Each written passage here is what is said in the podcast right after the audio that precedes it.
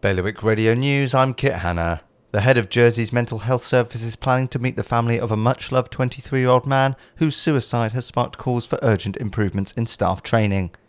Meanwhile, Alderney Representative Alex Snowdon is meeting two deputies behind an attempt to reorder debate on the Bailiwick's runways after accusing them of playground games which could undermine relationships between Guernsey and Alderney.